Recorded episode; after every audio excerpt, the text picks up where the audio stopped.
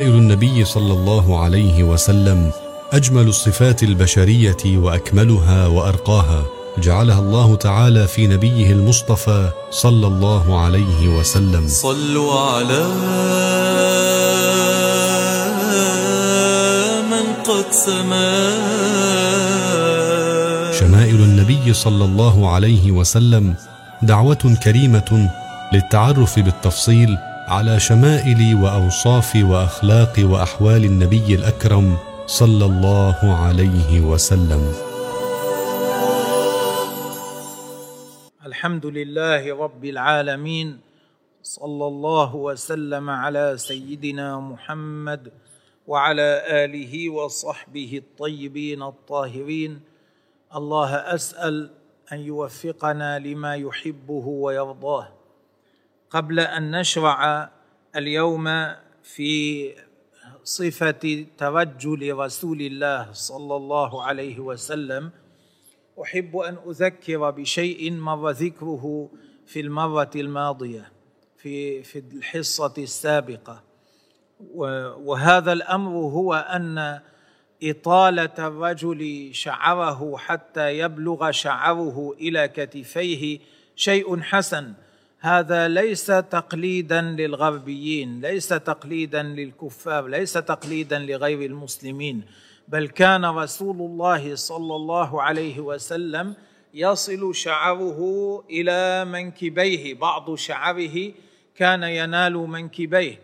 أيضا أن يفرق الإنسان شعره من وسط الرأس هذا أيضا إذا فعله اقتداء بالنبي عليه الصلاة والسلام كان حسنا. هذا أمر حسن ينبغي أن يشجع عليه الأولاد. إطالة الشعر إلى أن يبلغ الكتفين وأن يفرق الشعر من الوسط وهذا وأن يبين لهم أن هذا هو من باب الاقتداء برسول الله عليه الصلاة والسلام لا من باب تقليد غير المسلمين فإن نبي الله عليه الصلاة والسلام وكثيرا من الصحابة كان حال شعرهم على الحال الذي ذكرناه. نعم امضي بارك الله فيك. بسم الله والحمد لله وصلى الله وسلم على رسول الله.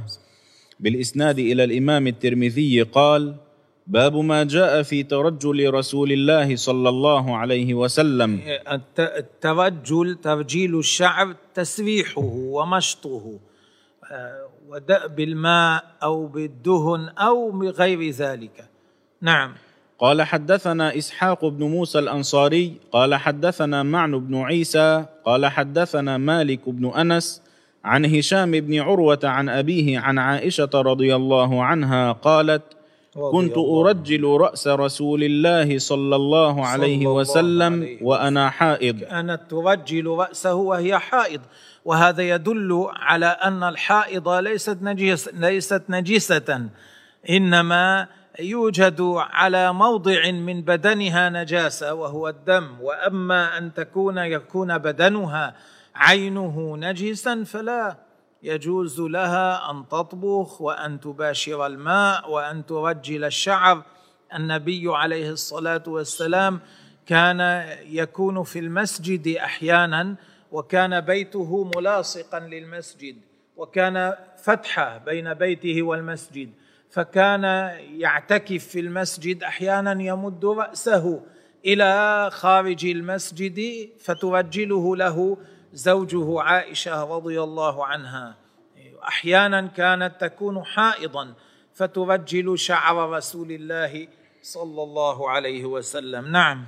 وبه قال حدثنا يوسف بن عيسى قال حدثنا وكيع قال حدثنا الربيع بن صبيح عن يزيد بن أبان هو الرقاشي. عن أنس بن مالك رضي الله عنه قال كان رسول الله صلى الله عليه وسلم يكثر دهن رأسه وتسريح دهن رأسه بالدهن. الدهن قد يكون زيتا وقد يكون غير زيت. الزيت في لغة العرب لا يطلق إلا على دهن الزيتون. ليس كل دهن يسمى زيتا. في أيامنا يقولون زيت الذرة زيت القطن زيت كذا.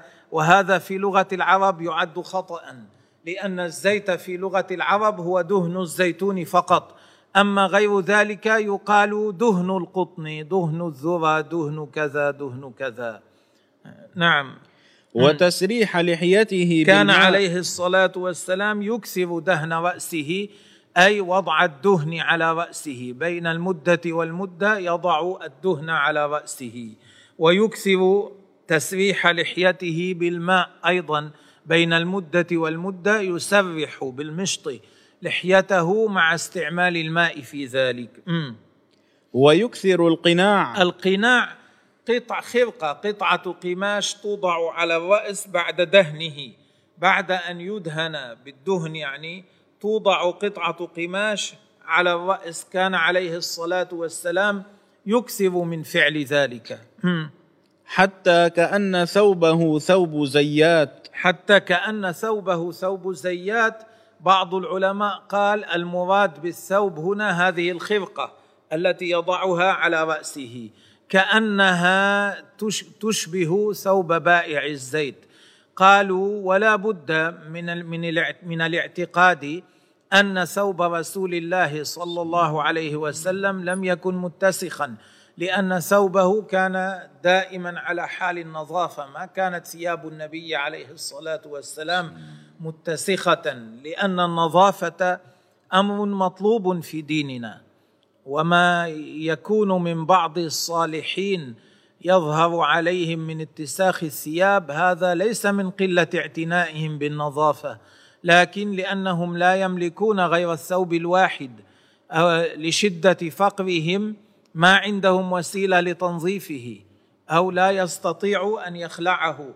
حتى ينظفه أو ما يشبه ذلك. وإلا فالنظافة مطلوبة في ديننا. نظافة الباطن مطلوبة كما أن نظافة الظاهر مطلوبة. قد يكون الإنسان فقيرا لكن هذا لا يمنع أن يكون ثوبه نظيفا إن استطاع. إن استطاع أن ينظف ثوبه ينبغي له أن ينظف ثوبه.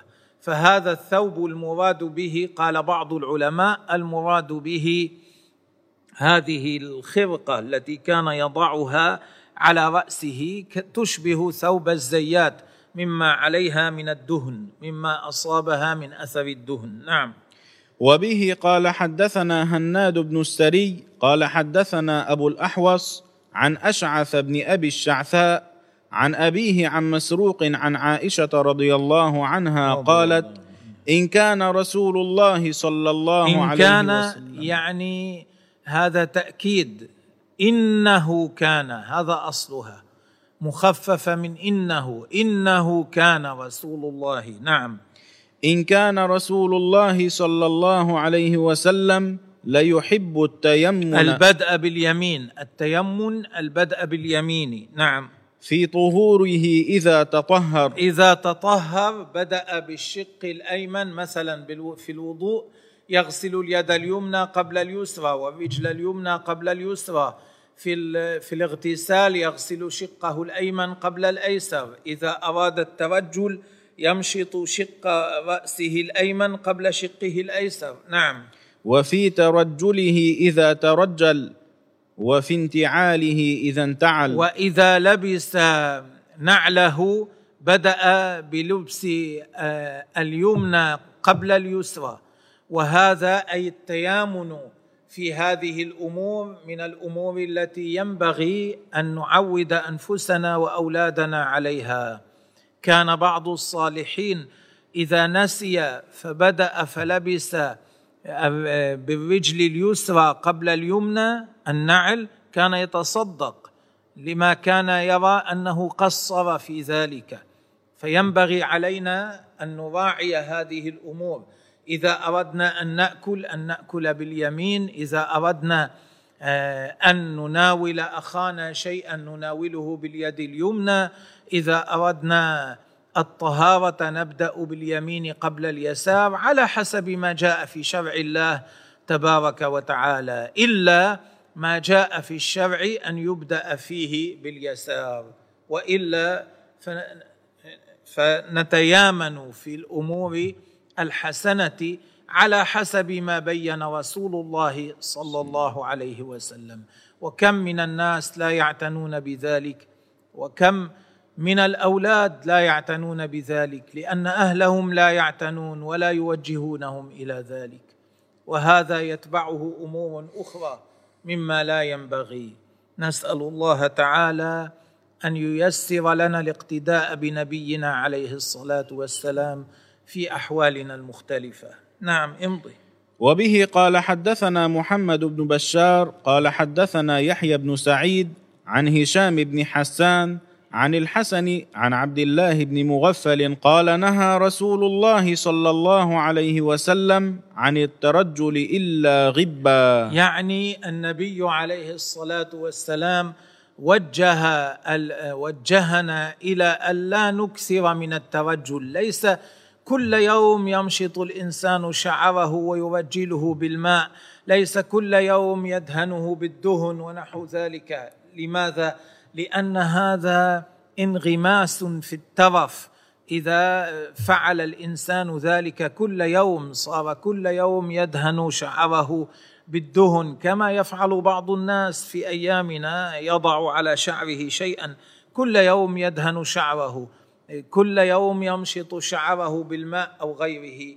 فإن هذا فيه زيادة في التنعم وانغماس في الترف ولا ينبغي أن يكون حال المسلم على هذا.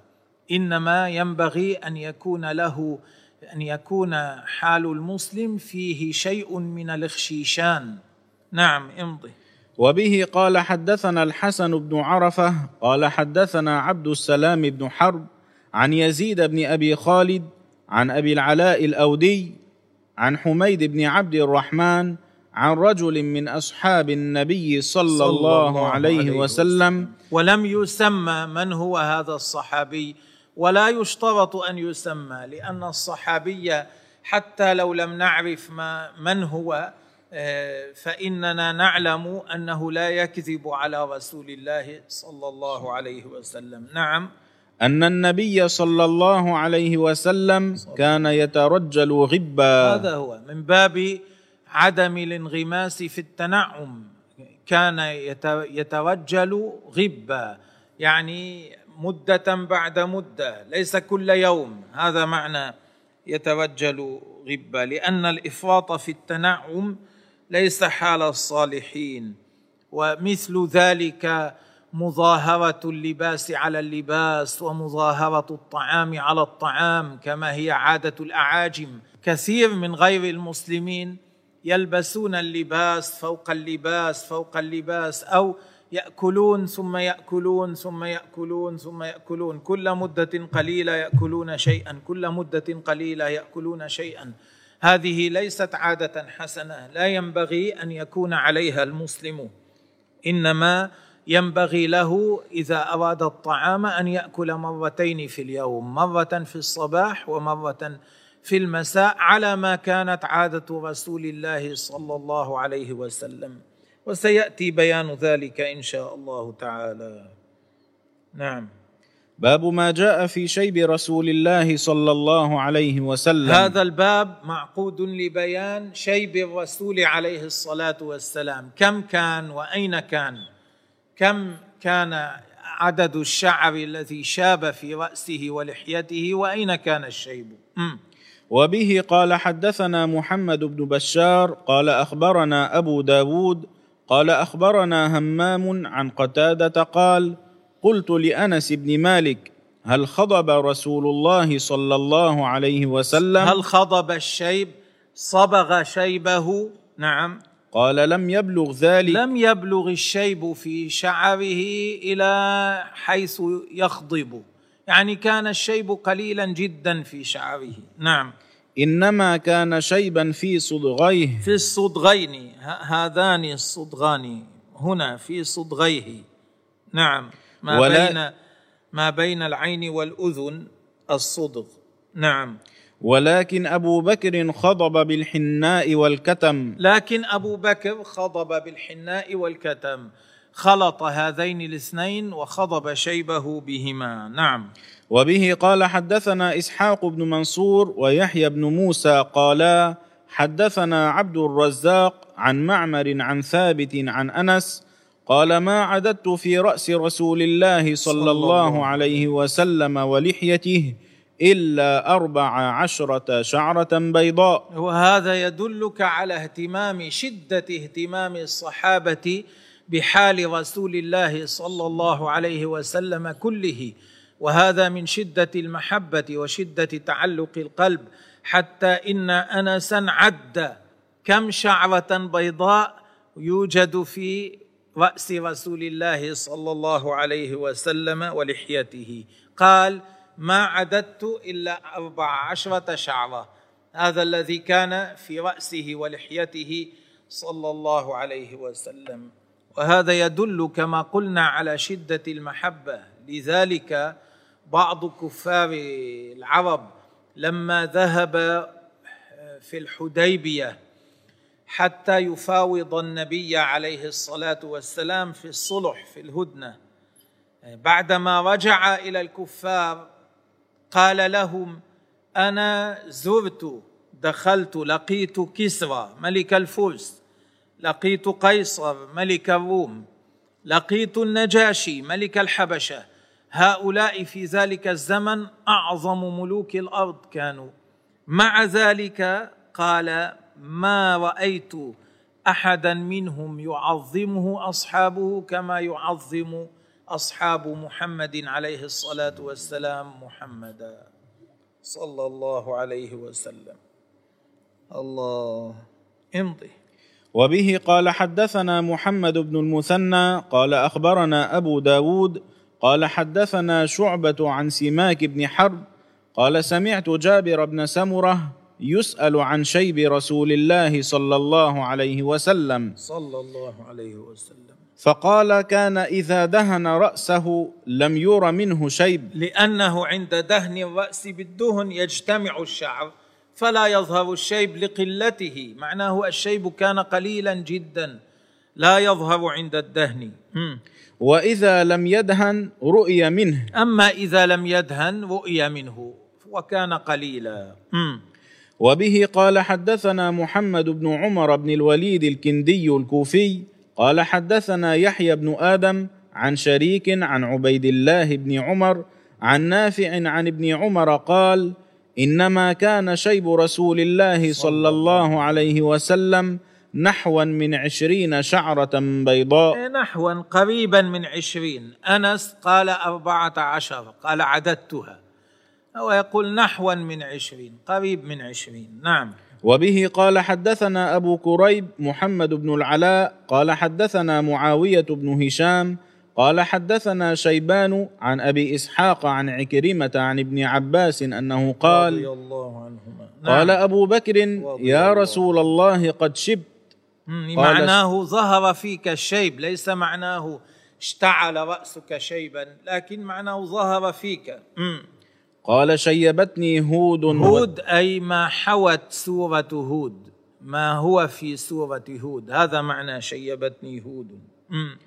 قال شيبتني هود والواقعة والمرسلات وعم يتساءلون وإذا الشمس كورت. هذه السور ما فيها بسببه ظهر الشيب لي. نعم. وبه قال حدثنا سفيان بن وكيع قال ظهر الشيب في رأسي. نعم. وبه قال حدثنا سفيان بن وكيع قال حدثنا محمد بن بشر عن علي بن صالح عن أبي إسحاق عن أبي جحيفة قال قالوا يا رسول الله نراك قد شبت. قال قد شيبتني هود وأخواتها. نعم امضي وبه قال علي بن حجر أخواتها السور التي ذكرت قبل الواقعة والمرسلات وعما يتساءلون وإذا الشمس كورت. نعم. وبه قال حدثنا علي بن حجر. قال حدثنا شعيب بن صفوان عن عبد الملك بن عمير عن إياد بن لقيط العجلي عن أبي رمثة التيمي تيم الرباب. تيم, تيم الرباب قبائل اجتمعت فتعاهدت أنهم يكونون كالقبيلة الواحدة. فسموا تيم الرباب. نعم. قال أتيت النبي خمس, خمس قبائل تحالفوا. قال أتيت النبي صلى الله عليه وسلم ومع ابن لي. قال فأريته. فأريته دللت عليه. أريته. دلوني. قالوا هذا رسول الله. لأن النبي عليه الصلاة والسلام ما كان يتميز على أصحابه. لا بلباسه ولا بقعوده ولا بمكان جلوسه. فكان لا يعرف القادم أي واحد هو رسول الله صلى الله عليه وسلم وذلك من شدة تواضعه صلى الله عليه وسلم. أول قدوم الغريب لا يعرف أيهم رسول الله. فأريته دللت عليه. فقلت لما رأيته هذا نبي الله صلى فرح الله هذا نبي الله صلى الله عليه وسلم. نعم. فقلت لما رأيته هذا نبي الله صلى الله عليه وسلم وعليه ثوبان أخضران. نعم. وله شعر قد علاه الشيب إزار ورداء أخضران. كان يرتدي كان يلبس عليه الصلاة والسلام إزارا أخضر ورداء أخضر. نعم. وله شعر قد علاه الشيب. ظهر فيه الشيب. نعم. وشيبه أحمر. وأي كان أول ظهور الشيب لأن الشعر الأسود قبل أن يصير أبيض من الشيب يتحول أحمر. فكان هذا في أول ظهور الشيب للنبي عليه الصلاة والسلام. قبل أن يصير شيبه أبيض كان أحمر في أول ظهور الشيب فيه. وبه قال حدثنا أحمد بن منيع قال حدثنا سريج بن النعمان قال حدثنا حماد بن سلمة عن سماك بن حرب قال قيل لجابر بن سمرة أكان في رأس رسول الله صلى الله صلى عليه الله وسلم عليه شيب؟ وسلم. قال لم يكن في رأس رسول الله صلى الله عليه وسلم شيب إلا شعرات في مفرق رأسه. إلا شعرات شعرات وذكر هذا بجمع بالجمع السالم بيانا لقلتها. إلا شعرات قليلات في مفرق رأسه. نعم. إذا ادهن واراهن الدهن. نعم هذا على حسب ما رأى جابر. لكن قال أنس كان أيضا شيب في صدغي رسول الله صلى الله عليه وسلم. وأيضا في بعض الروايات آه، ظهر شيب أيضا في عنفقته صلى الله عليه وسلم. هذا الشعر الذي ينب- ينبت تحت الشفه في بعض الروايات. على كل حال كلها كانت قليلة. الشيب كان شعرات قليلة. أربع عشرة شعرة كما عدهن أنس بن مالك رضي الله عنه. نعم امضي. باب ما جاء في خضاب رسول الله صلى الله عليه وسلم في صبغ الشيب هل صبغ رسول الله عليه الصلاة والسلام شيبه أو لا. وبه قال حدثنا أحمد بن منيع قال حدثنا هشيم قال أخبرنا عبد الملك بن عمير عن إياد بن لقيط قال أخبرني أبو رمثة قال أتيت النبي صلى الله عليه وسلم مع ابن لي فقال ابنك هذا فقلت, سألني ابنك هذا هذا ولدك ابنك. فقلت نعم اشهد به. نعم اشهد به على عادة أهل الجاهلية. في الجاهلية كان الأب يحمل عن ولده إذا جنى الولد جناية يحملها الأب أو جنى الوالد جناية يحملها الولد. فقال له اشهد به يعني أشهدك أنه ابني. أحمل عنه ويحمل عني. نعم. قال لا يجني عليك. أحيانا كانوا يأخذون الولد بجناية الأب أو الوالد بجناية الولد. نعم. فالنبي عليه الصلاة والسلام نبهه أنه لا تزر وازرة وزر أخرى في الإسلام. نعم.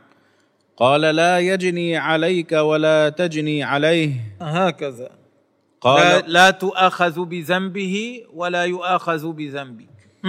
قال ورأيت الشيب أحمر. رأيت الشيب أحمر. بعضهم أخ بعضهم حمل هذا على أن النبي عليه الصلاة والسلام خضب الشيب بالحمرة. وليس كذلك. إنما المقصود هنا أن الشيب كان في أوله فرآه أحمر كما بينا قبل. نعم. قال أبو عيسى هذا أحسن شيء روي في هذا الباب. وأفسر.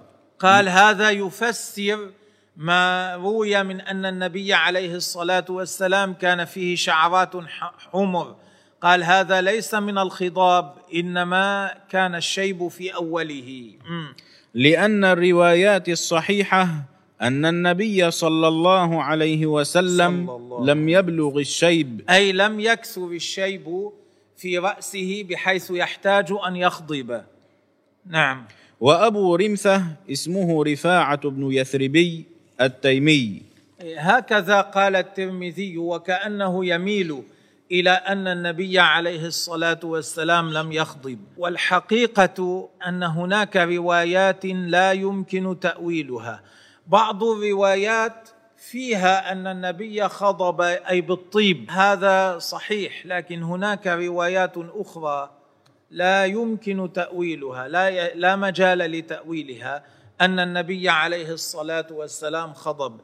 اذا كيف هذا وأنس نفى ذلك وغيره؟ يحمل على أن هذا كان قليلا مرة يمكن أو مرتين أو هكذا مرات قليلة فعل النبي عليه الصلاة والسلام ذلك بحيث فات انسا أن يلاحظ هذا الأمر. ولاحظه غيره من الصحابة. نعم. وبه قال حدثنا سفيان بن وكيع قال حدثنا أبي عن شريك عن عثمان بن موهب قال سئل أبو هريرة رضي الله عنه هل خضب رسول الله صلى الله عليه وسلم؟ قال نعم. هذا هذا غلط. هذا الحديث فيه خطأ. شريك حفظه خطأ. أدخل حديثا في حديث.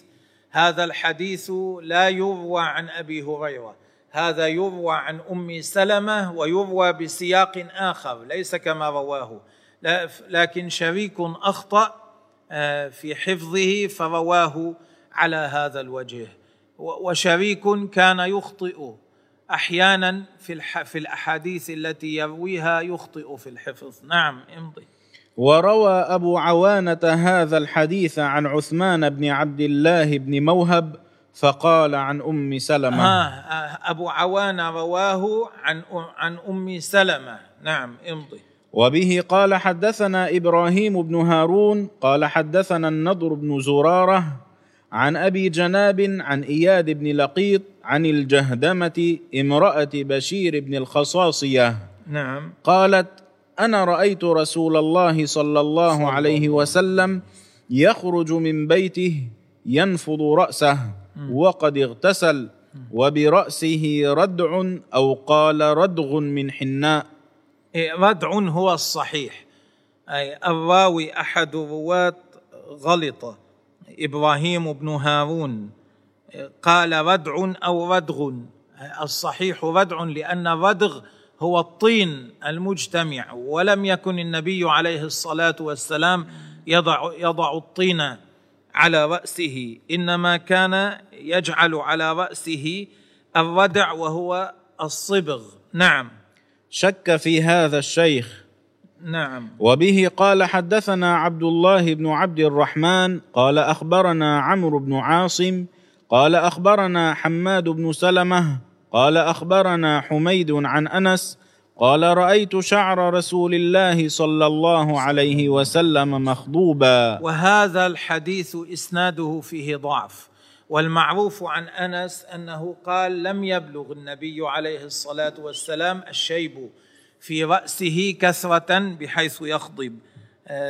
وهذا هذا الحديث إسناده فيه ضعف إلا أن يحمل على أنه خضب بالطيب رايته مخضوبا بالطيب. إيه هنا يصح؟ هذا يصح. نعم. قال حماد وأخبرنا عبد الله بن محمد بن عقيل قال رايت لأنه ثبت عن أنس أنه قال إن شعر رسول الله صلى الله عليه وسلم احمر من الطيب. فيحمل هذا مخضوبا أي بالطيب. فاحمر بسبب بسبب تطيبه. قال حماد وأخبرنا عبد الله بن محمد بن عقيل قال رأيت شعر رسول الله صلى الله عليه وسلم عند أنس بن مالك مخضوبا. هذا هو كما قلنا مخضوبا أي بالطيب. رأيته عند أنس بن مالك مخضوبا أي بالطيب. وأيضا هذا يحتمل يحتمل أن يكون أنس بعدما حلق رسول الله صلى الله عليه وسلم شعره وأخذه أنس خضبه ليحفظه. يجوز أيضا هذا لا يدل على أن النبي عليه الصلاة والسلام خضب قبل أن يحلق أن الشعر كان مخضوبا قبل أن يحلق. لكن الصواب كما قلنا أن النبي عليه الصلاة والسلام خضب في بعض المرات لأنه جاءت الروايات في الصحيح عن أن النبي صلى الله عليه وسلم خضب بالصفرة وهذا في مرات قليلة لا في غالب أحواله صلى الله عليه وسلم. نكتفي بهذا اليوم والله تعالى أعلم.